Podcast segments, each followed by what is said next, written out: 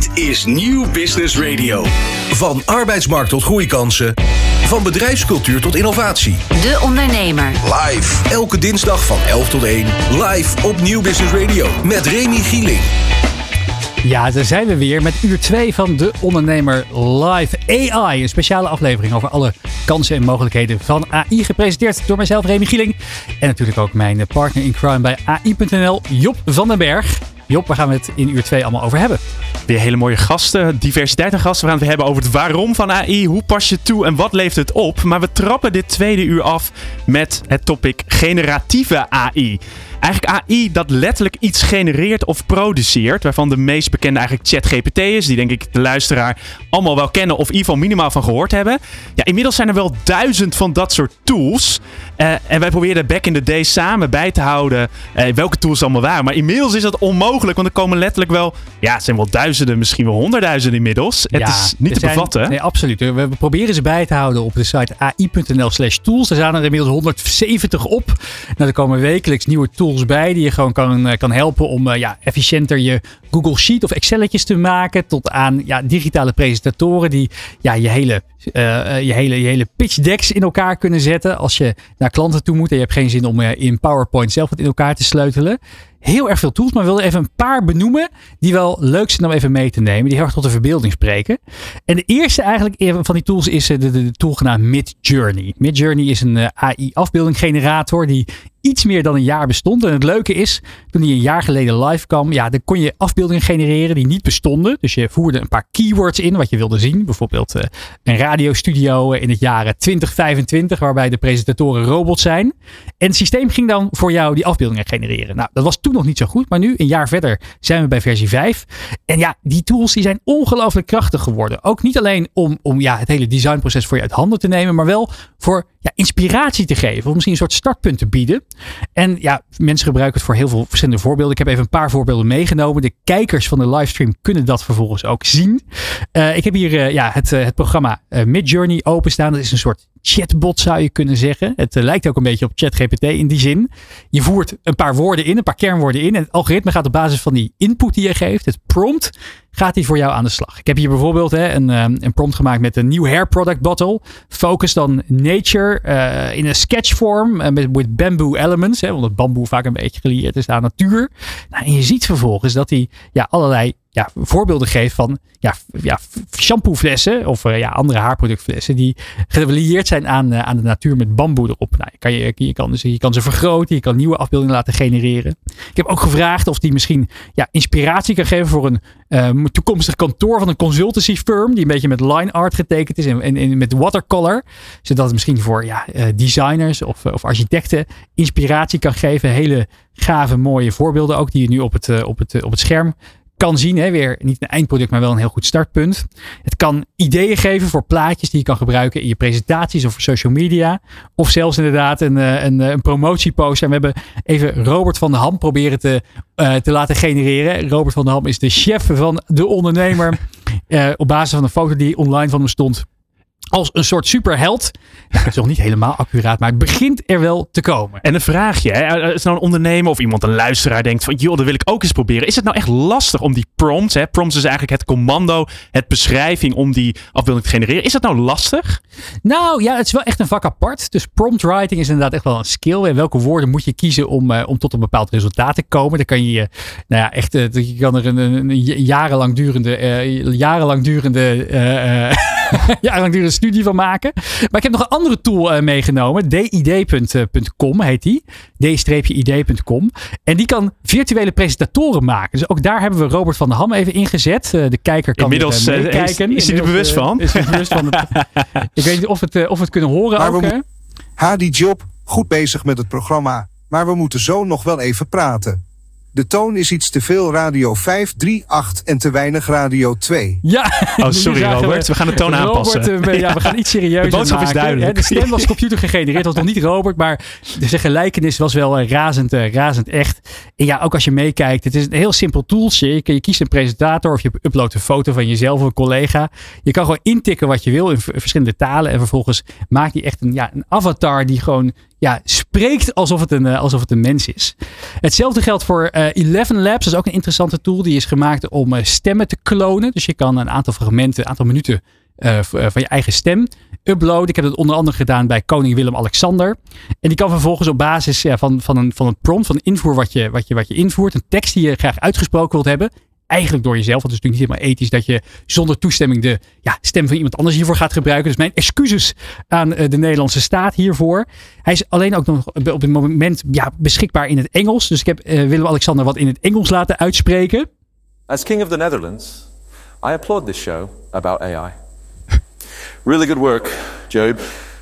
Although I myself could do it slightly better. Ja, en dat is nog niet helemaal goed, hè? Maar je hoort ja, Zeker, Willem-Alexander toch wel een beetje daarin terugkomen. En ja, het, het gemak is hierbij vooral fascinerend. Ja. Want ja, je, kan, je kan echt in een paar, in een paar minuten tijd heb je dit in elkaar gesleuteld. En ja, je moet er ook waakzaam voor zijn. Want natuurlijk, criminelen kunnen dit uiteindelijk ook gebruiken voor, uh, voor slechte dingen. Het laatste wat ik eigenlijk wilde, wilde laten zien, uh, voordat we naar onze volgende gast gaan, is inderdaad die talloze mogelijkheden van ChatGPT. Want ja, we hebben het eerder in de uitzending ook al genoemd. Het is een taalassistent. En, en, in de basis niet bedoeld als een zoekmachine. En je kan het dus gebruiken voor heel veel handige dingen. We hebben hier een prompt gemaakt. De kijker kan het weer zien. Van uh, hey, ik ben een, uh, ik ben een marketeer bij, uh, bij een webshop genaamd Coolblue. En ik wil een creatieve out-of-office mail voor de zomervakantie. Met een grappige verwijzing naar onze oprichter Pieter Zwart. Nou ja, ChatGPT gaat daarvoor een opzet voor je maken. Niet het eindstation, maar wel een heel goed startpunt. Je kan het vragen om ja, complexe ja, vakjargon duidelijk te vertellen. Ik heb ook gevraagd, hè, als, uh, ik, uh, vertel mij eens, ja, mijn marketeers hebben het altijd over de term CTR. Kan je me eens uitleggen wat dat betekent? Alsof je het uitlegt aan een achtjarige. En dan komt een hele duidelijke uitleg. Je kan ja, het vragen om nieuwe verdienmodellen, nieuwe verdienmodellen te bedenken. We zijn op, op, die keten met 200 vestigingen die naast brillen ook gehoortoestellen adviseert. En we zijn op zoek naar nieuwe verdienmodellen. Geef vijf suggesties voor start-ups waaraan wij zouden kunnen denken. Waarbij het businessmodel complementair is aan onze fysieke winkels. En hij komt met allerlei ja, creatieve ideeën. Voor start-ups kan je weer een, uh, kan weer het startpunt zijn voor, een, voor uh, misschien wel een, ja, een nieuwe venture die je kan opzetten met je collega's. En ja, je kan er zoveel, je kan er ongelooflijk veel mee. Je kan ja, vragen om empathische reacties te geven op klachten die je binnenkrijgt. Zodat je een hele vriendelijke uh, uh, reactie stuurt. Ja, als iemand toch niet helemaal tevreden was met je dienstverlening. Of als een collega een beetje een vervelende mail stuurt. Ja, ja. Een beetje de, de situatie deescaleren. Ik weet hier heel erg goed in. En het laatste eigenlijk is, en dat is wel een leuke... In de, in de laatste versie van ChatGPT, die alleen nog maar beschikbaar is voor de betalende gebruikers, kan die inmiddels ook op het web gaan zoeken naar informatie. En even een wederom niet zo ethisch uh, ethische tip van ons. Je kan het gebruiken om achter betaalmuren te kijken. Dus je komt af en toe wel eens op een site en je denkt, oh ja, leuk artikel lijkt me dit. Don't try this at home. Ik, ik, heb geen abonnement. niet, niet, niet aan te raden, want we werken bij een groot mediabedrijf die nog wel eens wat met, met betaalmuren doet. Maar wat je dus zou kunnen doen in theorie, in theorie. is dat je uh, vraagt met, uh, met, met, met GPT-4, met de browsing functie, van zou je de volgende pagina voor mij eens kunnen samenvatten? En je geeft dan het linkje. En dan geeft hij een hele mooie samenvatting van, van het artikel. Wat nog een beetje saai is soms, want ja, het zijn vaak droge artikelen. Dan zeg je, nou kan je dus informatie eens samenvatten in een songtekst. Alsof die geschreven zou zijn door Bob Dylan. En dan maakt hij er een hele mooie ja, songtekst ja, van over die informatie. Ontzettend creatieve dingen die je allemaal kan doen met generatieve AI. De Ondernemer. De Ondernemer live. Op Nieuw Business Radio. Ja, dan is het tijd voor onze volgende gast, Alexander Weiniga van Watermelon uit Utrecht. Deze AI-startup heeft een ja, bijzondere chatbot ontwikkeld genaamd Jezus PT, die tijdens de Pinksteren en daarbuiten via WhatsApp uh, gesprekken mogelijk, met, ja, mogelijk maakt om te chatten alsof je dat zou doen met Jezus. De chatbot gebaseerd natuurlijk op de technologie achter ChatGPT, GPT-4, wordt wereldwijd uh, gebruikt en uh, voornamelijk onder andere om te biechten, maar ook voor heel veel andere toepassingen. Alexander Weiniga, je bent aan de lijn. Wat was de reden dat jullie ja, dit, dit, dit vernuftige initiatief zijn begonnen? Goeie, goedemorgen. Ja, leuke, leuke intro. Uh, de reden eigenlijk was dat we uh, op kantoor met elkaar in discussie raakten rond de Pasen. Van ja, waar is dat nou ook weer voor? En uh, wat vieren we dan eigenlijk? En nou ja, dan komt Pinksteren, Kerst, alles kwam aan bod. En toen dachten we, weet je wat we moeten doen? We moeten een chatbot maken die die vragen kan beantwoorden. En nou ja, een uur later stond er een chatbot die dat kon. Ja, prachtig. Wat je allemaal met deze technologie kan. Wat, um, uh, uh, ja, hoe goed is deze, hoe, hoe, goed is, is, deze, is deze bot? Heb je echt het idee dat je met, uh, met, ja, de, met de beste man aan het, aan het chatten bent als je dit gebruikt? Ja, dat verschilt natuurlijk per persoon. Maar ik vind deze chatbot wel echt, echt heel goed. Uh, hij geeft heel goed antwoord op, uh, op eigenlijk alle vragen die met de Bijbel uh, of Bijbelleer te maken hebben. we kunnen alle gesprekken natuurlijk ook analyseren. En er zijn mensen die echt urenlange gesprekken met deze chatbot voeren. En dat doe je niet als de chatbot ja, geen, geen goede ervaring biedt. Dus ik, ik zou zeggen dat dit een van de beste Jezus-bots is die we ooit hebben gezien. Wat, uh, wat heb je hem zelf gevraagd? Uh, waar je, en wat, wat voor verrassend antwoord kwam daaruit voor jou? Nou, eh, ik moet in, al, in, al, in, alle eerlijkheid bekennen dat we voornamelijk de chatbot hebben ingericht op de Bijbelleer. Dus heel veel verrassende antwoorden kwamen er niet. Maar ik wist bijvoorbeeld überhaupt niet waar Pinksteren voor was. En uh, die vraag heb ik hem ook gesteld. Die kun je hem zelf overigens ook, uh, ook stellen. Dus kijk, kijk zelf hoe hij daar antwoord op geeft. En dan is hij niet en, boos dat je dat niet weet. Wat zeg je? Dan is hij niet boos nee, dat je dat nooit. niet weet. Nee, helemaal. Nee, nee, sterker nog, hij, hij, hij uh, vertegenwoordigt liefde en, en, en, en, en, en ja, het omarmen van elkaar en, en uh, dat soort zaken. En dat, dat geeft juist wel een heel fijne vibe aan het gesprek. Nou is uh, Watermelon, ja, maakt niet alleen dit soort ja, leuke toepassingen zoals Jezus PT, maar ook ja, gewoon chatbots voor bedrijven. met behulp van die technologie achter ChatGPT. Uh, nog eventjes inderdaad voor, uh, voor, de, voor, de, voor de ondernemende kijker en luisteraar. Hoe helpen jullie ondernemers om, uh, om slimmer te ondernemen met behulp van AI? Uh, heel simpel. Met Watermelon maak je een chatbot die uh, dezelfde technologie gebruikt als ChatGPT. In ongeveer nou ja, 15 uh, minuten heb je een eerste versie staan en die kan jouw klantenservice ontlasten. Die kan je leads voor je genereren. Die kan interne HR-vraagstukken oplossen. Dus overal waar veel vragen worden gesteld, kunnen wij die ja, met een Watermelon chatbot gemakkelijk, heel gemakkelijk oplossen op een hele menselijke en persoonlijke manier. Ja, ik vind het een prachtig voorbeeld hoe je echt AI kan gebruiken als die super stagiair, zoals Job en ik het altijd noemen, om gewoon op korte termijn heel veel efficiency winst te behalen in je organisatie, zodat de mensen die er zitten zich echt kunnen focussen op de belangrijke zaken waar mensen ook goed in zijn. Alexander Weiniga van Watermelon, dank voor je bijdrage vandaag. De Ondernemer. Live op Nieuw Business Radio. Ja, in de studio zit onze volgende gast alweer klaar. Roy Wang, machine learning engineer bij Ware. Expert op het gebied van data-analyse voor onder andere fashion retailers. Want Ware is een nieuwe start-up die het eenvoudig maakt om ja, de data-analyses in die mode-industrie te ontginnen. Prachtig mooie industrie, gaat heel veel data in om. Maar ja, hoe maak je dat nou inzichtelijk en toegankelijk? En hoe haal je nou echt resultaat uit die data? Nou, hoe we dat kunnen doen, en wat andere ondernemers daar ook van kunnen leren. Nou, daar hebben we het nu over in deze speciale aflevering van De Ondernemer Live AI. Roy, leuk dat je er bent. Ja, aangenaam. Uh, fijn om hier te zijn. Uh, ja, spannend. Precies, snap ik, snap ik. Nee, we gaan elkaar er doorheen, doorheen slepen. Where, uh, je schrijft het als W-A-I-R, met een prachtige referentie natuurlijk naar kunstmatige intelligentie. Onder meer opgericht door, door, door Mitch, de CEO van, van Shubi. Mm-hmm. Echte tech-liefhebber in hart en nieren. Die dacht, ja, wij, kunnen, wij hebben zoveel data als organisatie. Wij kunnen allemaal mooi voorspellende modellen maken. Maar ja, dat kunnen we voor onszelf doen. Maar we kunnen natuurlijk ook andere retailers hiermee helpen. Kan je in een notendop vertellen wat het probleem is dat jullie proberen op te lossen voor jullie klanten?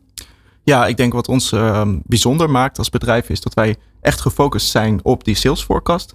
Uh, daar echt deep learning AI voor te ontwikkelen. En niet alleen voorspellingen proberen te maken op een hoog niveau. Gewoon uh, voor strategisch, maar ook op detailniveau. Um, zodat je de dag-tot-dag operatie kunt verbeteren en efficiënter kan maken. Um, en dat die voorspellingen consistent met elkaar zijn. Um, ten tweede, wat ons uh, uniek maakt, is dat wij al veel wortels in de industrie hebben, in de retailindustrie. En vanuit uh, dat perspectief directe aansluiting kunnen vinden met bestaande softwarepakketten van de klanten.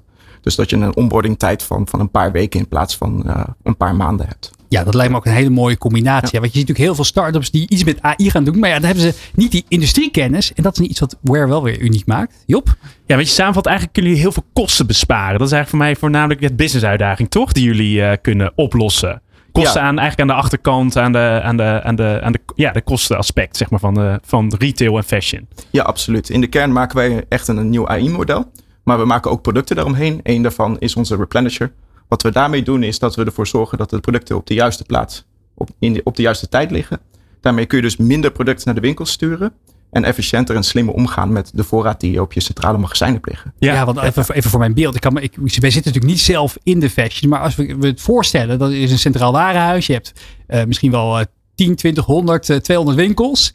dan moet je dat, ja, welk product stuur je waarheen? En daar gaat natuurlijk een enorme logistieke heisa aan achteraf. En dat is iets wat jullie veel uh, beter voorspelbaar kunnen maken. Welk product moet waar, wanneer liggen, om het grootste kans te hebben om te kunnen verkopen. Ja, absoluut. Hè. Wat je moet voorstellen, je hebt bijvoorbeeld 200 winkels. Elke winkel heeft 3000 producten.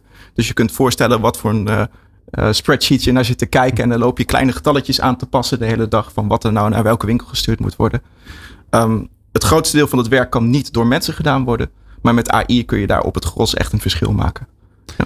Maar je zijn wel heel overtuigd van jullie tool. Want jullie hebben geloof ik no cure, no pay uh, laatst op jullie website. Dus zeg maar, uh, nou ja, je, krijgt, je garanderen echt dat het kostenbespaard rendement oplevert. Hoe komt dat jullie zo overtuigd zijn? Hebben jullie al heel veel business cases de revue uh, zien laten passeren? Ja, ten eerste hebben we natuurlijk een goede samenwerking via Mitch met Shubi. Dus we hebben ons uh, product al echt kunnen testen in echt in-house. Ja, echt kunnen valideren. Dat ja. is natuurlijk heel gaaf dat je, dat, ja. je, dat je echt kan kijken, ook intern. Ja, heeft dit nut voor ons? En ja, heeft het nut bij ons? Dan hebben waarschijnlijk heel veel mensen hier wat aan. Ja, absoluut. En we hebben nu ook een aantal testcases bij andere klanten gezien. En we zien gewoon dat er een groot verschil in de omzet is. In, uh, in de reductie van, van producten die op de verkeerde plek in de, uh, in de winkels ligt. Ja. Je kan natuurlijk kijken naar heel veel datapunten. Uh, ik denk dat retailers ja, meer data beschikken dan ze misschien zelf doorhebben. Wat zijn nou punten waar jullie naar kijken? Hè, zonder jullie natuurlijk jullie secret sauce te, te, te, te, te openbaren hier. Um, het grote probleem is voornamelijk dat je te maken hebt met heel veel producten. Um, en elk van die producten verkoopt niet zo vaak. Je hebt het gewoon bijvoorbeeld over dit t-shirt in deze specifieke maat. Ja. Die verkoopt misschien eens in de twee, drie weken.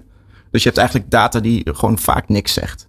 Ja. Um, en hoe vat je al die data samen om toch een signaal te krijgen wat nuttig is, wat waarde levert voor de klant? Ja, Job, hier gaat ook een beetje jouw expertise als, uh, als uh, niet alleen socioloog, maar ook, uh, ook, ook, ook datakundige waarschijnlijk harder van kloppen. Hoe, kan, je dit, kan, je dit, kan, je dit, kan je dit helder uitleggen voor de luisteraar? Nou, je hebt zo'n prachtig woord. Ja, in Dataland zijn ze fan van bombastische termen. Granulariteit, granularity. Je wil inderdaad variatie hebben over de tijd. Dus je ziet dat je verschillende situaties gegevens hebt. Omdat je dat goed kan gebruiken om te voorspellen. Hoe komen die variëteit, hoe komen die veranderingen inderdaad in verkoop tot stand? Um, wat mij gelijk ook een, hier gerelateerd een, de vraag deed opborrelen. Ja, stel nou, hè, ik, ben, ik luister deze uitzending en ik ben een kleine onafhankelijke modezaak in een dorp ergens in Nederland. Kan die ook jullie tool gebruiken? Of is dat echt wel te weinig data en te klein qua omvang?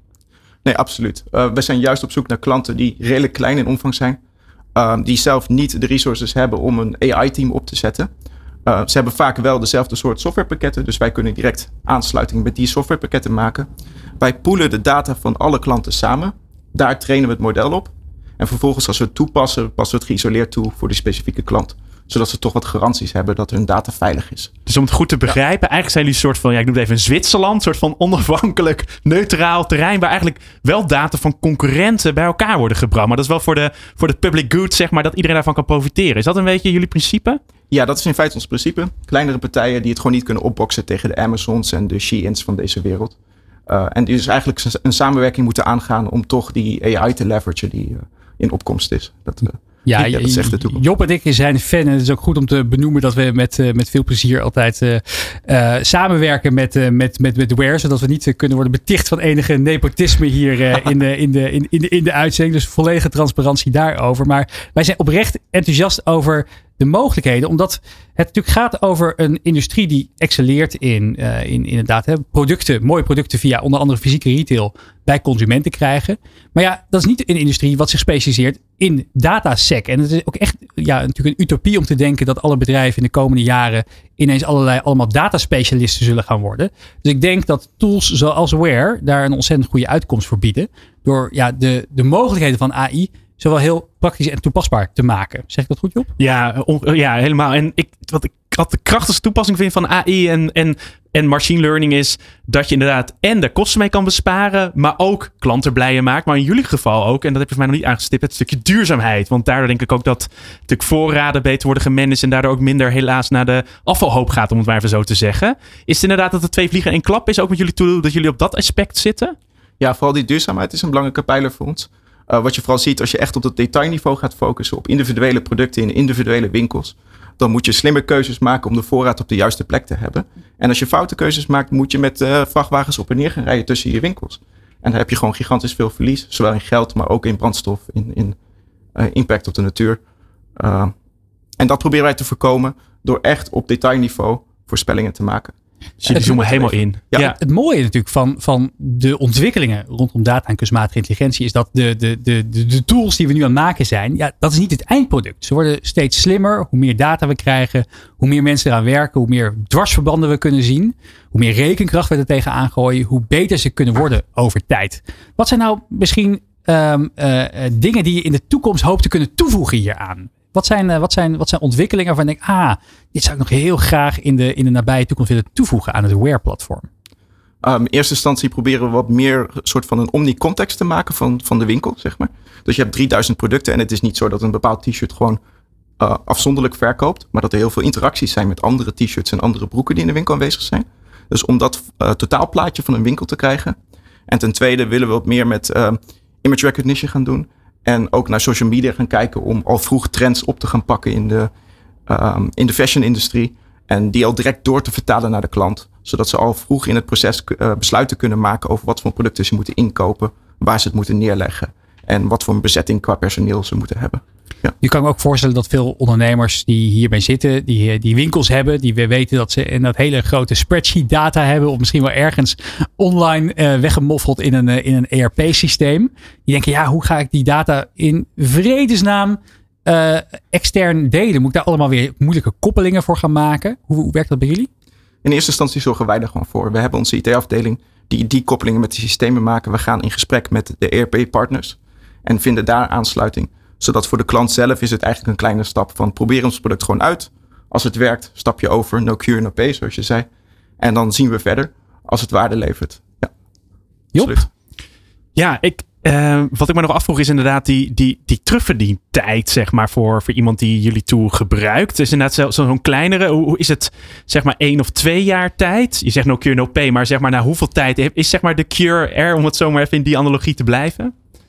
Um, je zit te kijken naar ongeveer één seizoen. Okay. Um, waar het voornamelijk om gaat is dat je, je stuurt producten uit vanuit je centrale wer, uh, opslag.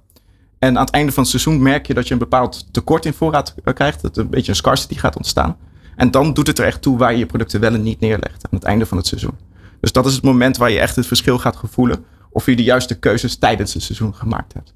En, en dat is dus eigenlijk wat je wilt bereiken. Je neemt ons product, je laat het een seizoen draaien. Je ziet wat de impact is op je, op je bedrijf.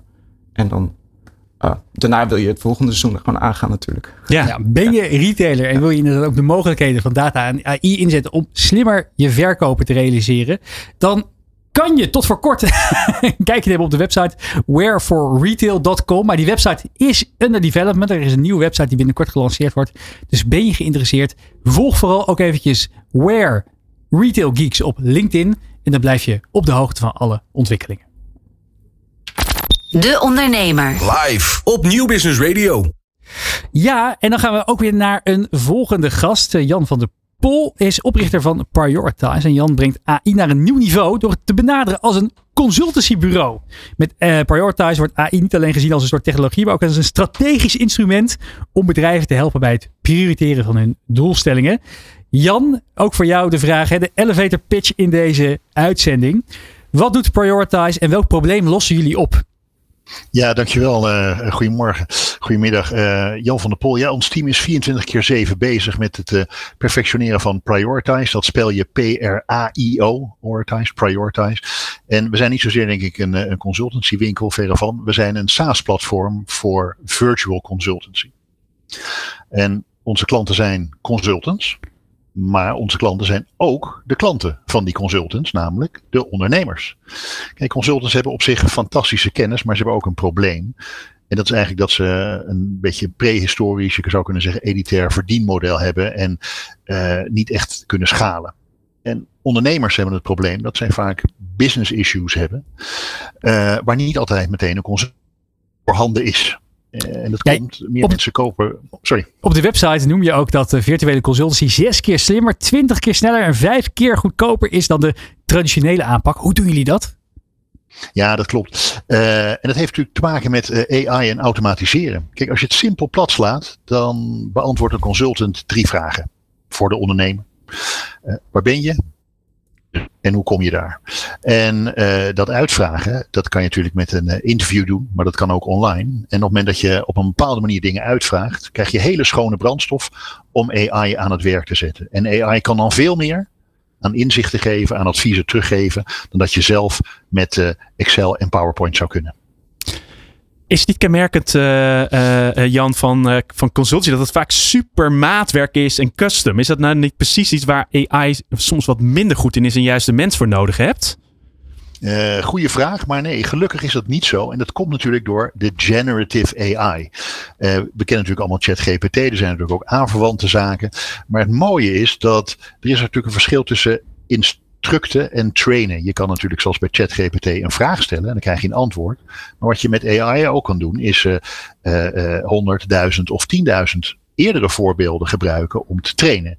En dan heb je dus een enorme diversiteit die kan zorgen voor het maatwerk waar jij nu net naar vraagt.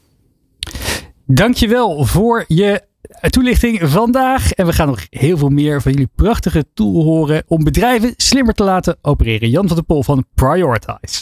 De Ondernemer. De Ondernemer live. Op Nieuw Business Radio. Ja, onze volgende gast is aangeschoven in de studio. Parja Lofty van DuckDuckGoose. Parja is expert op het gebied van deepfake herkenning. En met DuckDuckGoose werkt ze aan innovatieve oplossingen om de toenemende uitdagingen van deepfake technologie aan te pakken. Parja, we gaan zo meteen ook even kijken of we een verbinding kunnen maken met je collega. Ik ben nog eventjes hier intern proberen Zoom op orde te krijgen. Ontzettend leuk dat je er bent allereerst. Kan je kort vertellen ja, welk probleem jullie oplossen en hoe je daar zo bij bent gekomen? Nou, allereerst dankjewel voor de uitnodiging, Remy. Um, ik ben inderdaad van DuckDuckGoose en wij werken aan het ontwikkelen van uitlegbare AI-systemen voor het herkennen van deepfakes. En het achterliggende gedachte daarbij is natuurlijk, deepfakes worden steeds beter, realistischer, toegankelijker voor iedereen. En er moet wel iemand zijn die het verschil kan vertellen tussen wat nou echt is en wat nep is. Want tegenwoordig hebben we overal te maken met beeld en geluid eigenlijk. En vandaar dat uh, wij dit aan het doen zijn. Kun je een hele eenvoudige definitie geven van deepfake? Voor degene die dat nog niet weten, maar wel luistert. Ja, zo uh, die deepfakes kunnen wel verschillend worden geïnterpreteerd door verschillende mensen. Maar wat wij verstaan onder de term deepfake is eigenlijk al het audiovisueel media, ook uh, tekst eigenlijk, wat gemaakt is of gemanipuleerd is aan de hand van AI-technologie. Dus eigenlijk anders dan de traditionele Photoshop zou je kunnen zeggen, omdat het geavanceerder is en ook nou, een betere uitkomst biedt. Helder. En uh, helaas inderdaad komt er steeds meer voor. Je ziet ook voorbeelden in het nieuws. Laatst ook inderdaad van een bezorgde moeder die gebeld werd door, door de dochter. Met paniek, mama maak geld over. En dat was helaas een criminele activiteit. Ja. Uh, maar als ouder maak je natuurlijk, neem je niet zeker voor het onzekere. En, en, en inderdaad was aardig wat geld daardoor naar de criminele kant toegegaan. Um, ik denk dat jullie heel veel schade kunnen voorkomen met jullie. Uh, ik snap dat je niet individuele gevallen gaat noemen. Maar kun je iets van een indicatie geven hoeveel schadegevallen of deepfakes jullie hebben voorkomen tot nu toe? Ja, zeker. So, er zijn wel verschillende use cases als het gaat om deepfake gevaren. Met name ook inderdaad dat je gebeld wordt door iemand die lijkt op je zoon of dochter of een familielid. Maar daarnaast ook heel veel financiële schade als gevolg van deepfake gebruik. Zo kan je tegenwoordig met maar één selfie en een paspoortfoto een bankaccount aanmaken ergens en daarna allerlei transacties doen die je zou willen doen. Um, en onze tool is eigenlijk voornamelijk op dit moment bedoeld om dat soort fraude te gaan voorkomen. Dus wij focussen met name op financiële fraude. En we weten dat er op dit moment tot wel 5% van de selfies die worden ingediend uh, ter identificatiedoeleinden online een deepfake kan zijn. En als je onze tool gebruikt, kan je dat dan voorkomen dat een bank bijvoorbeeld een uh, account opent op basis van een deepfake uh, personality. Wauw. En uh, ik kan best voorstellen de luisteraar best wel angstig daarvan van wordt. Um, uh, uh, hoe groot is de kans dat een, dat een gemiddelde ondernemer te maken krijgt met zo'n deepfake? Inderdaad, dat, dat hij nadoet alsof een boze klant belt. Of uh, voordoet inderdaad dat iemand een, een klacht indient. Ja. Noem maar op. Nou, wat we zien dat, is dat deepfakes nog steeds natuurlijk erg opkomend zijn. En dat de gemiddelde persoon van een gemiddeld bedrijf niet per se weet wat de risico's zijn. Maar het is eigenlijk dichterbij dan, dan je denkt. Want bijvoorbeeld, een simpel voorbeeld is natuurlijk Zoom of Teams of Google Meet. Die gebruiken we eigenlijk als een dagelijkse tool om te communiceren. En stel je voor, je bent een gevoelig bedrijf en ook heel groot zoals ASML. Of je kan ook gewoon een MKB zijn. Iemand met een ander hoofd komt in je Zoom binnen met een andere naam en die probeert informatie te stelen van je. En je weet het maar niet omdat je bijvoorbeeld de persoon remote hebt aangenomen. Of je denkt dat het eigenlijk een bekende is van je. Bijvoorbeeld je CEO, je CTO, CFO, wat dan ook. Um, dus het gevaar is eigenlijk dichterbij dan uh, veel mensen denken. Ja, hebben we eindelijk gelukkig verbinding met uh, Zoom Ja. met jouw collega. Maar de verbinding valt af en toe een beetje weg. Volgens mij is de internetverbinding hier in het pand een beetje kwakkelend op het moment.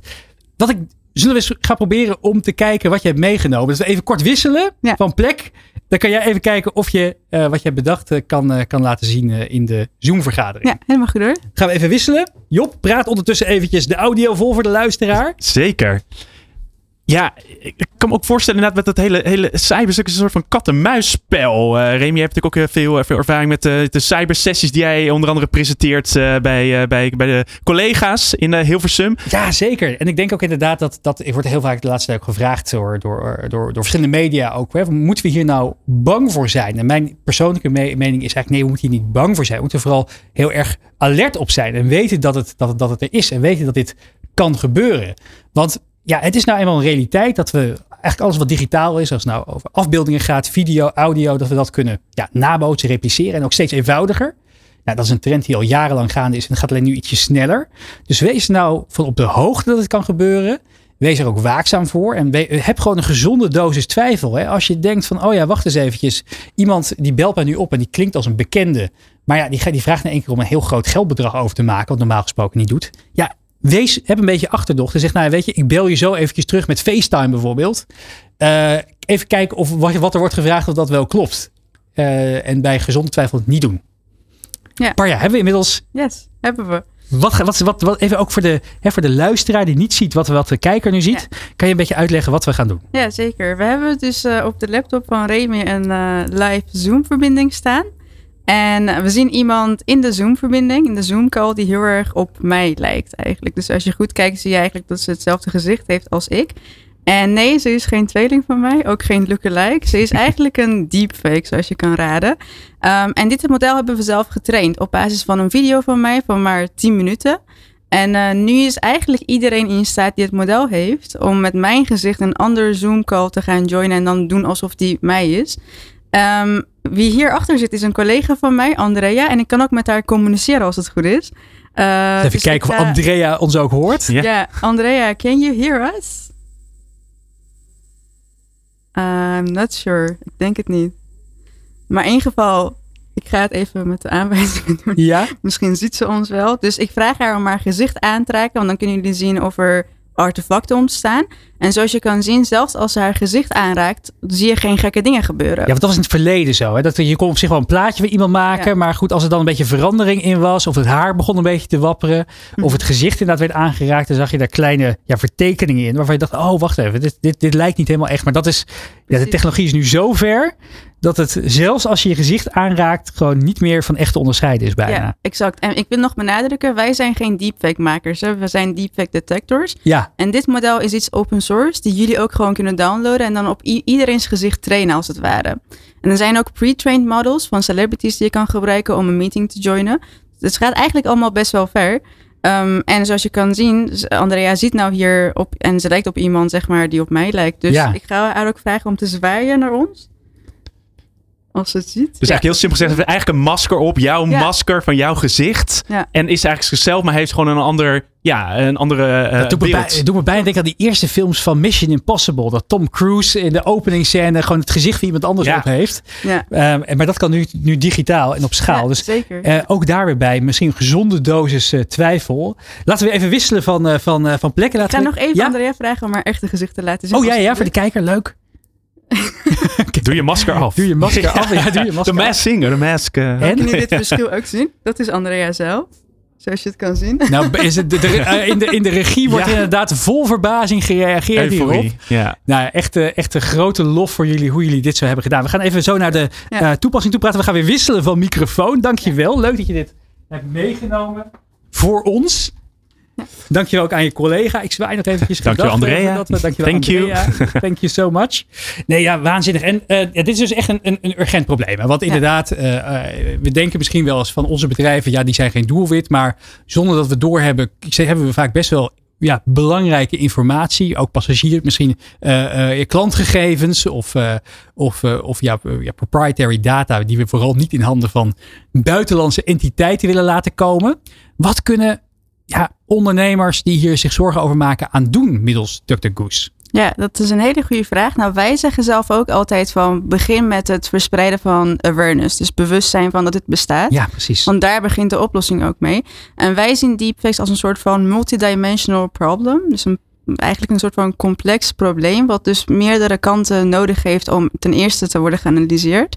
Meerdere dimensies, meerdere uh, disciplines. En daarna dan met een oplossing uh, nou, zou moeten worden gekomen.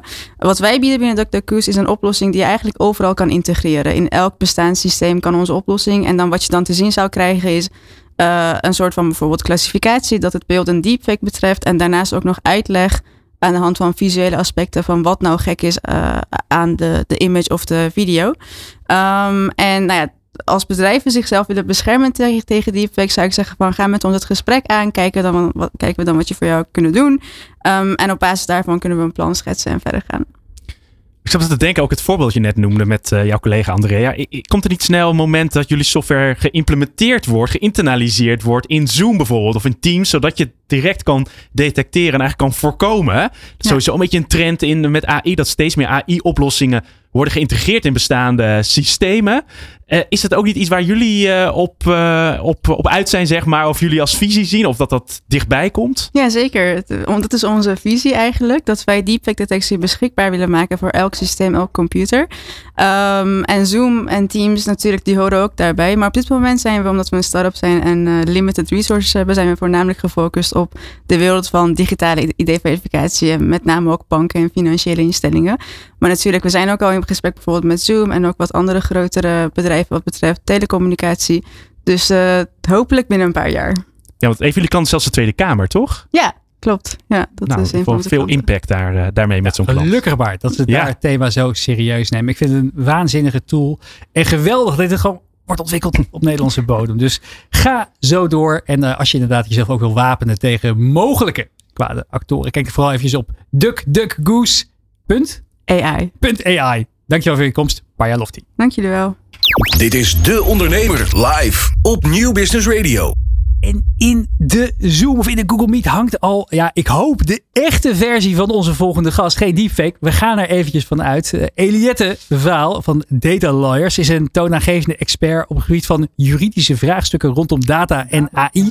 En met haar diepgaande kennis en ervaring biedt ze waardevolle inzichten aan ondernemers in de complexe wereld van wet en regelgeving op dit gebied. Eliette, fijn dat je er bent. Hoi, ja. Ja, Hallo. je bent uh, goed te horen. Leuk dat je er bent. hey, we wilden het met jou. Kijk, er zijn duizenden vragen die we zouden kunnen stellen rondom data en AI. En ook uh, echt een mooi onderwerp om nog een keertje verder in te verdiepen. Maar we wilden even in het korte blokje het kort hebben over de AI Act. We horen er veel over in de, in de media. Uh, de Europese Unie die wil ja, toch een beetje de ontwikkelingen van AI gaan reguleren. Maar er is ook veel onduidelijkheid over. Kan je even kort vertellen wat die AI Act is? Wat we kunnen gaan verwachten? Ja, natuurlijk. Ja. Nou, ik ben dus zelf als uh, advocaat uh, privacy en IT-recht veel betrokken bij dit soort vragen. Um, de AI Act bestaat al een hele tijd, hè, is al een tijd in de maak, maar uh, sinds uh, een aantal maanden heeft het pas de publieke uh, belangstelling gekregen. Dus de aankomende AI Act um, is de Artificial Intelligence Act en dat is een Europese verordening. Dus dat betekent een wet voor heel Europa met een streng regime voor het ontwikkelen, inzetten en gebruiken van allerlei soorten AI-systemen. Um, ja, sinds 2018 heeft de Europese Commissie al haar plannen um, gepubliceerd over de AI Act. En het doel is om um, in Europa een regime neer te zetten dat gaat gelden voor de hele wereld. Nou ja, zoals je misschien ook wel weet, is, uh, uh, zijn er inmiddels in verschillende landen ook al wetgevingsinitiatieven. Uh, in China, de VS, Verenigd Koninkrijk. Dus nou, het doel is nog steeds om voorloper te zijn. Zoals Europa dat ook is geweest met de GDPR, hè, met de AVG. Willen ze dat ook zijn met de AI Act. Ja, kijk, voor, voor ondernemers is natuurlijk wetgeving. En zeker als het uit Europa komt, is toch een beetje een ver van ons bedshow. Waarom is het belangrijk voor ondernemers om zich nu hier al in te verdiepen? Dus je kunt ook zeggen van ja, het duurt misschien nog een paar jaar voordat het echt in, van kracht wordt. Maar ja, het is natuurlijk wel verstandig om daarop voor te sorteren. Hoe kijk jij daarnaar? Ja, dat klopt. Dat klopt. En uh, wat je klopt is ook uh, juist. Hè? Dus we verwachten, we hopen dat hij over, nou ja, over een jaar ongeveer klaar is. Ehm, eh, want zoals ik zei, hè, de AI-act is nu een concept. En is, volgende week wordt, die wordt dat concept aangenomen um, in Europa. En vervolgens uh, komen er dan onderhandelingen, die hopelijk maar één jaar duren. En dan is er nog een ja, standstill periode van twee jaar. Dus op zijn vroegst zal het pas in 2026 uh, in werking treden. Um, ja, waarom toch belangrijk? Nou ja, dat gaat om. Uh, het is belangrijk gezien de regels die erin staan. Hè? Dus, dus wat bepaalt, wat doet nou die AI Act?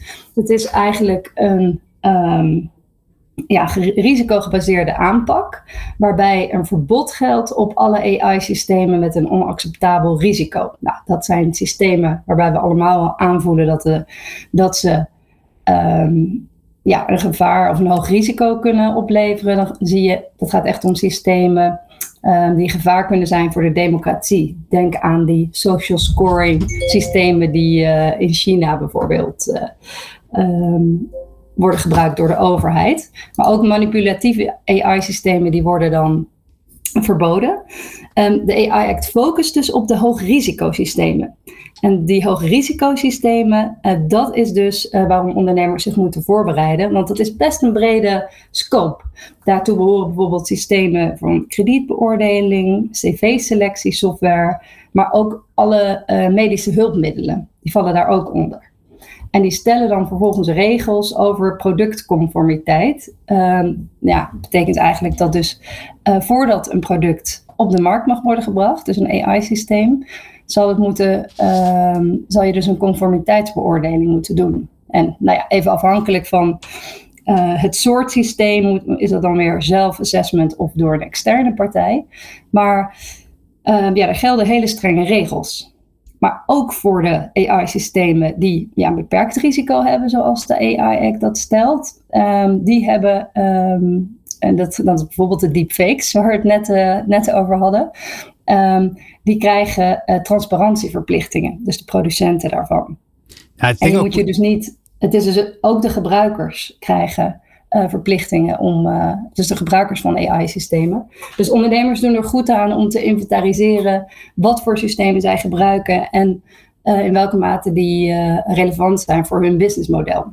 Nou ja, absoluut. En hoe het vaak uh, ook de, de, de, de metafoor die we maken is vaak dat we jarenlang hebben we aan een auto ontwikkeld voordat de veiligheidsgordels verplicht waren gesteld. En ja, die veiligheidsgordels beginnen nu langzaam maar zeker aan te komen. Het duurt nog even, maar het is wel goed om je er als ondernemer nu al in te verdiepen, zodat je klaar bent voor de toekomst als je gaat werken met data en AI. En als je daar vragen over hebt, dan kan je natuurlijk altijd Elliot de Vuil van Data Lawyers een berichtje sturen. Dankjewel voor je bijdrage vandaag. Dit is De Ondernemer live op Nieuw Business Radio.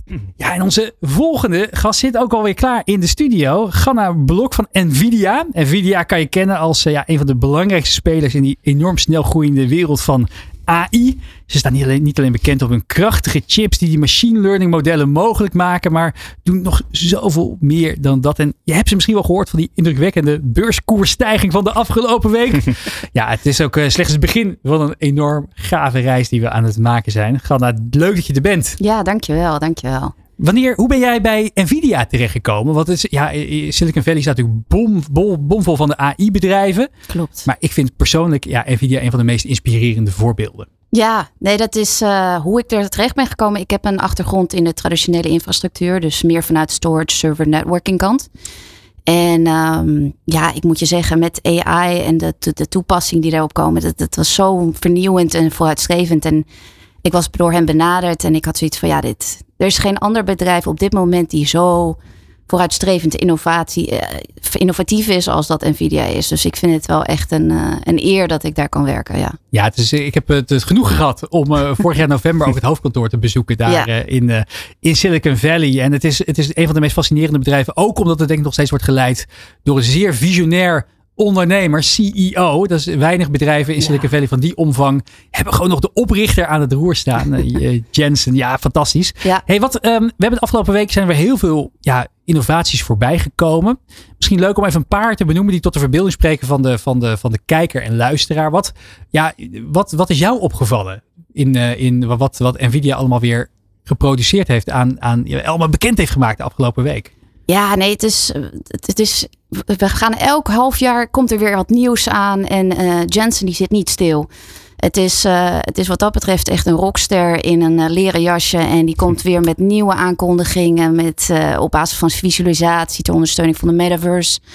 Of uh, alles met uh, AI-toepassingen. Dus je hebt, uh, we zitten echt niet stil. Misschien even, even, dat we even een paar bakjes gooien. Kijk, enerzijds ja. kennen we jullie natuurlijk nu van die, van die, van, van, die computerchips. Ja. ja, vervent computergamers zullen je het wel kennen van de ja, gamingcomputers thuis. Ja. misschien mensen die ooit in de bitcoins hebben gemined, hebben die kaarten Oeh. ongetwijfeld gebruikt om allerlei cryptomunten mee te minen. Want daar zijn, waren ze destijds ook heel erg, erg, erg voor geschikt. Mm -hmm. Maar nog zoveel meer dan dat. Ze investeren heel erg in de omniverse. Ja. Dit is een term die ik veel voorbij hoor komen. Wat Klopt. is dat? Omniverse is een platform. Kijk, we, we, we communiceren naar de markt eigenlijk dat wij zijn een, uh, een accelerated computing platform.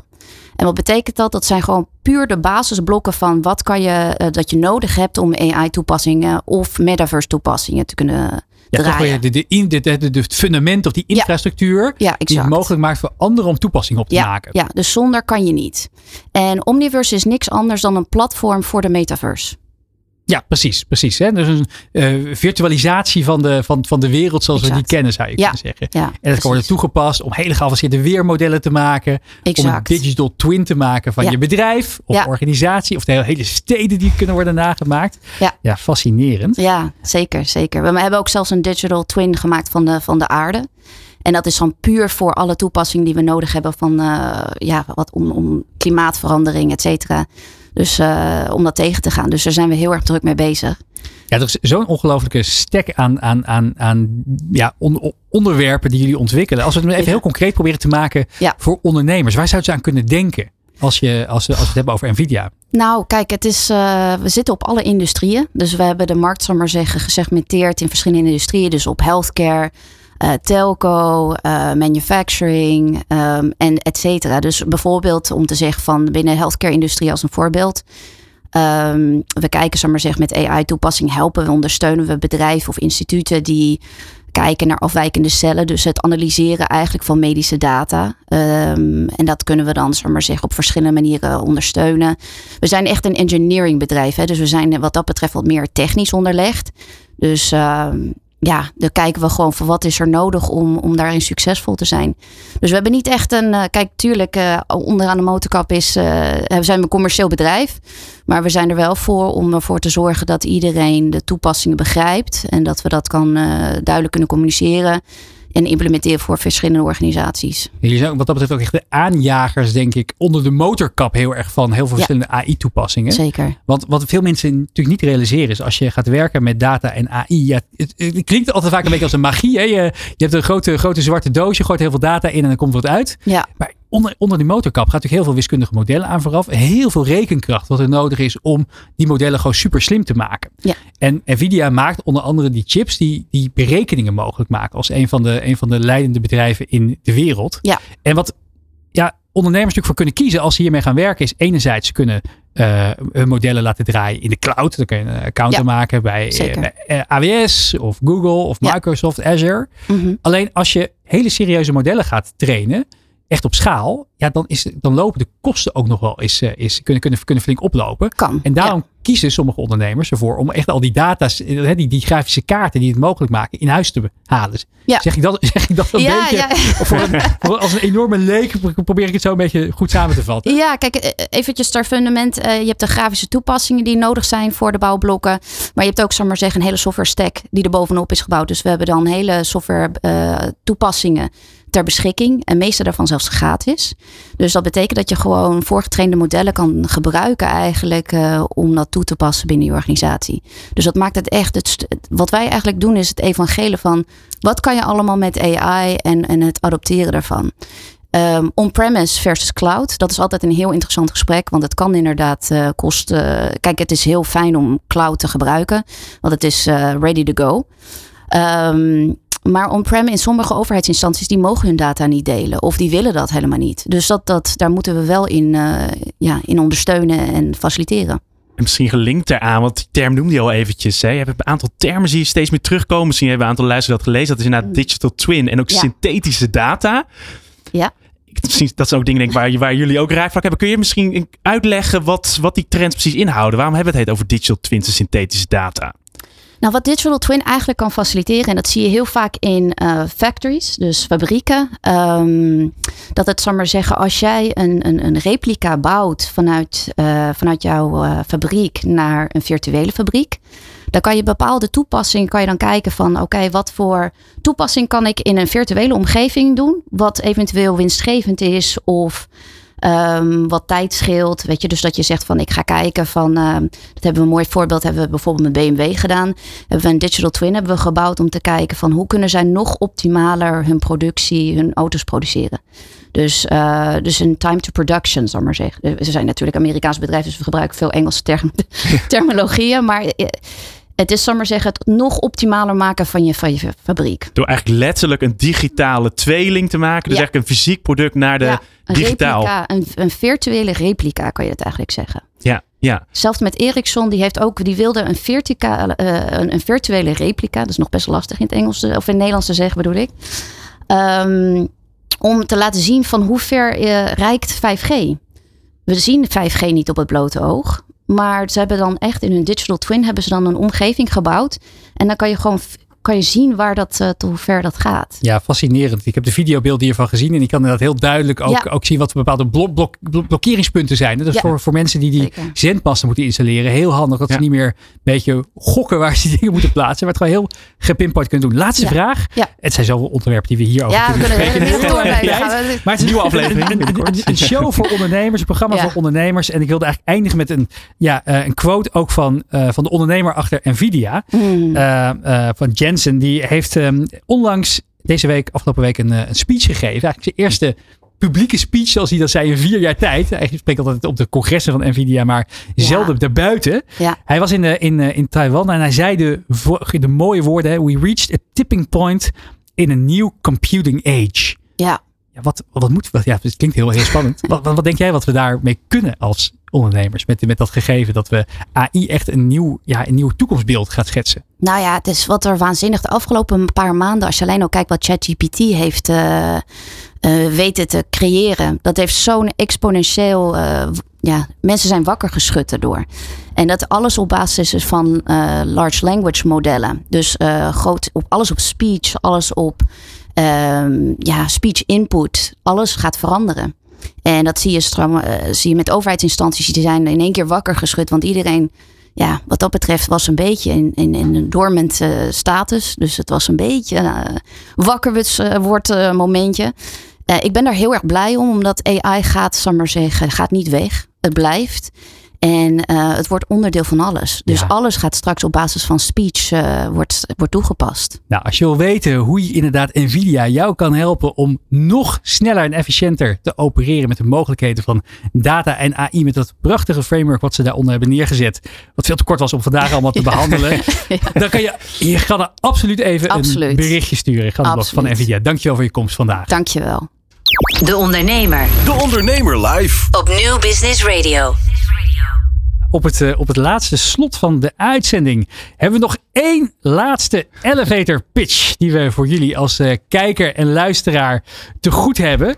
Want we hebben het gehad vandaag, Job, over de onderwerpen als deepfakes, wetgeving. We hebben het gehad over AI voor marketing en sales. Maar één onderwerp was nog onbesproken tot voor kort. En dat is HR. Ja. Hoe kan data en AI ons helpen betere beslissingen te maken over de mensen met wie we samenwerken? Hoe kan data en AI helpen de juiste sollicitant te vinden? Of om de juiste persoon te selecteren die onze teams gaan aanvoeren? En één ondernemer in Nederland is daarop eh, de absolute aanvoerder. Rina Joosten van het bedrijf Pera. Leuk dat je er bent. Ja, leuk te zijn, dank je. Ja, we hebben echt nog maar heel korte tijd. Dus het wordt echt een elevator pitch van Pera. Oh, Eh, even kort, wie ben je en wat, welk probleem lossen jullie op? Nou, ik ben Rina, eh, inderdaad een van de medeoprichters van Para. En wat wij oplossen is dat we op een hele slimme, persoonlijke manier in kaart brengen wie waar succesvol gaat zijn. En dat is volgens mij zijn wij de enige ter wereld met de grootste database op het gebied van competenties en performance data. Die we aan de hand van drie open gestructureerde interviewvragen in kaart kunnen brengen. Op slechts drie vragen kan je met jullie slimme systemen onder, de, onder het oppervlak kan je dus allerlei voorspellingen maken, zeg je. Ja, het lijkt bijna magic, hè? Ja. Denk ja, dat dat kun je- de dat- grondslag ligt. Ja, dat kun je natuurlijk alleen maar doen doordat je heel lang ehm, goede datasets ophaalt en mensen bestudeert in banen. Ja. Dus waar AI normaal gesproken dingen misschien duizend keer sneller kan doen dan mensen, ehm, hebben wij ervoor gezorgd dat de AI ook andere dingen ziet dan dat wij als mensen zien. Dus daardoor ook verrassendere ja, inzichten kan geven. Ja, wat ik kan me voorstellen als je een gemiddelde organisatie hebt en je hebt eh, misschien twintig vacatures openstaan, waarbij elke keer twintig mensen solliciteren. Ja, het zijn een hoop gesprekken die je moet voeren als, eh, als HR-eindverantwoordelijke. Ja, wie ga je kiezen uit die enorme bak van kandidaten? Ja, sommige vallen direct af, sommige twijfel je over. Misschien bij meerdere denk je van ja, daar zou ik wel mee willen samenwerken. Maar wie van deze personen is het meest geschikt? Ja, en dan komt natuurlijk Pera om de hoek kijken. Ja, dan komen wij om de hoek kijken. En ik denk dat het allerbelangrijkste is dat we aan het eigenlijk met, het, met die end in mind zijn begonnen. Dus we zijn gaan onderzoeken wat leidt nu werkelijk tot impact. Dus je kan een persoonlijkheidstest doen, je kan eh, algoritmes schrijven om een cv snel te matchen op een job description. Maar die beide methodieken leiden niet tot betere eh, performance nadat mensen zijn aangenomen. Dat is precies wat wij in kaart hebben gebracht. Dus we hebben patronen ontdekt in de manier waarop mensen met elkaar communiceren, dus in hun taalgebruik. En dat kunnen koppelen aan competenties. Dus hoe worden mensen gezien die met anderen werken? En correleert dat dan ook werkelijk met impact? Bijvoorbeeld omzetontwikkeling, innovatiekracht, eh, klanttevredenheid. Nou, dat, en dat wil je eigenlijk heel vroeg in kaart brengen, zodat je mensen die misschien op het eerste gezicht helemaal niet worden uitgenodigd, omdat ze de kennis niet hebben, de vaardigheden of een gekke achternaam, ja, dat je juist die, juist die link kan brengen met gaan mensen het ook echt na aanname beter doen. En dat zien we dus uiteindelijk ook. Hè, dus we- Dat je ook echt inderdaad die onbedoelde ja, bevooroordeling die misschien toch een beetje er af en toe in zit, dat je die er ook, op, ook heel efficiënt uit kan halen. Ja, die haal je eruit. Maar beter nog, je brengt dus, ik vind eigenlijk, het moet niet meer gaan over bias. Want dat begint ook een begrip te worden waar iedereen zich Containerbegrip, probeert te ja. onderscheiden. Zo'n containerbegrip. Ik vind dat, dat we het eigenlijk moeten gaan verleggen. Moeten zeggen, wat leidt nou tot succes? Laten we dat dus eh, kwantificeren. Eh, en als je dat kunt identificeren, ja, dan ben je spekkoper. En dat zien we dus ook bij klanten die het doen. We gaan het heel, heel concreet maken. Ik heb inderdaad een, eh, een we hebben het al eerder genoemd vandaag, een, een, een, toeleverancier voor allerlei fruithandelaren. En ik, heb, een, ik zoek een nieuwe marketingmanager. Ja? Ik heb een, een vacature online gezet op Indeed of een ander platform. En er komen twintig sollicitanten binnen. Hoe helpen jullie mij? Nou ja, dan sturen we al die 20 kandidaten een linkje naar een digitaal interview. En dat openen zij. En daarin krijgen ze drie open vragen die ze zelf kunnen beantwoorden. Ofwel via hun mobiele telefoon door in te spreken wat hun antwoord is. En dat wordt vertaald naar tekst en wij analyseren dan de tekst en de uitkomst. Of, of je kan het schrijven. Een beetje afhankelijk. Vaak introverte mensen schrijven en extroverte mensen spreken. Zegt ook al dus- iets. Urenlange, urenlange Mooie proxies. Ja, als logen. Ja. Ja, nee, dat zien we dan weer in de data natuurlijk. Dus dat is ook wel weer heel Krijg grappig. ik persoonlijkheidstest erbij. Ja. Ja. Precies. En de uitkomst is tweeledig. Want de grootste frustratie van kandidaten is dat ze niks terug horen. Of vaak heel generiek. Hè, van nou, dankjewel, we slaan je op in de database. Dus krijgt als kandidaat krijg je een, een heel mooi rapport terug ehm, over jezelf. Ehm, en met name dus hoe jij benchmarkt ten opzichte van de 5,5 miljoen professionals in onze dataset. En twee is, eh, de werkgever ziet in een overzicht, ja, wie heeft nou de competenties die aantoonbaar tot resultaat leiden eh, in een marketingfunctie. En die wil je eigenlijk persoonlijk zien. Wij zeggen vaak, zeg door dit soort toepassingen, in dat krijg je betere kandidaten voor, voor, voor de job. Maar ook eerlijk gezegd natuurlijk bespaart het tijd en, en, eh, en, eh, en energie. Ik ben heel benieuwd naar zo'n recruit of een HR-medewerker. Ja. Die houdt misschien wat tijd over. Waar kan hij of zij dan die tijd beter allokeren door jullie toe? Of samenwerken ermee? Nou ja, ik denk tweeledig. Dus één is dat je veel sneller ehm, ehm, reactie kan geven. Dus dat betekent dat je ook eigenlijk veel meer eh, posities kunt gaan invullen in een kortere tijdsperiode. En twee is dat je het proces natuurlijk kunt personaliseren. Dus je kan, we hadden vorige week eh, de recruiter van eh, L'Oréal op bezoek in een webinar. Ja, die vertelde dat ze dus veel meer aandacht kon besteden aan bezoeken aan universiteiten. Dat ze veel meer tijd konden besteden aan een onboardingprogramma. Dus die tijd die ze normaal gesproken kwijt waren om ja, een soort van screening te doen, eh, kon ze nu aan dit soort dingen besteden. Ja, en je, je hoort het ook. Ik geloof dat Unilever een paar jaar terug heeft ook dit soort algoritmes eh, zijn ze mee gaan werken. Die hebben uiteindelijk 70.000 manuren per jaar kunnen besparen. ja. Eh, dus dus de, de, de, de, de- ja, de kansen zijn echt eindeloos. En heel veel organisaties hebben natuurlijk niet zelf eh, de, het, het talent in huis of de aandacht ervoor. Als je al de, al, de, al de machine learning engineers hebt en de grote dataset om dit zelf te kunnen oppakken. Dus ik denk dat Pera daarbij echt voor heel veel bedrijven een, een ongekende uitkomst is. Wat is een beetje jullie sweet spot? Wat is eh, ook altijd wel een leuke vraag die eerder voorbij is gekomen in deze uitzending. Ja. Wie is jullie droomklant? Nou, wie is onze droomklant? We zijn net begonnen met rituals, dus dat is natuurlijk superleuk. Ehm, maar ik denk dat, wie is onze droomklant? Ik denk klanten die heel snel groeien en die ook internationaal uitbreiden. Want dan is cultuur super belangrijk en dat kunnen we heel goed in kaart brengen. Ook omdat we vaak de binnenkant van die organisatie, daar kunnen we modellen op construeren die specifiek zijn voor hun eigen cultuur. En dat wil je natuurlijk graag ook op het moment dat je uitbreidt. Ehm, we doen veel aan volume recruitment. Dan zit het heel vaak aan die efficiency kant. Ehm, maar omdat we nu, toen we begonnen, waren we natuurlijk echt een soort van de intern hè, onder AI. Dan ga je nog kijken van, klopt het wat het zegt? En inmiddels zijn we natuurlijk de professor na zeven jaar onderzoek en datacollectie. Dus inmiddels hebben we zo'n grote dataset dat eigenlijk elk bedrijf wat morgen mensen nodig heeft en risico wil afvangen of dat je de juiste persoon aanneemt. Of je tijd, want uiteindelijk heb ik ook maar beperkte tijd om te besteden. eh, kan morgen gebruik maken van ons platform. Nou, voor iedereen die inderdaad slimmer beslissingen wilt maken op het gebied van zijn of haar hiring proces, die moet een kijkje nemen op de website. Dat is www.getpara.com. www.getpara.com. Ja, Rina Joosten, dankjewel voor je elevator pitch in deze uitzending. Nog veel genoeg om over door te praten. Verderop in het, eh, in het jaar. We zijn er alweer. Ja, het, is het, ja, het slot is alweer op. Time flies when you have fun, zou ik voorbij zeggen. gevlogen. En in eh, de studio zometeen komt eh, Roland Tameling, onze zeer gewaardeerde gast eh, van eh, De Ondernemer. Met een uur De Ondernemer onderweg, waarin het gaat over allerlei ja, slimme mobiliteitsoplossingen voor ondernemers. Bij, blijf dus vooral kijken en luisteren.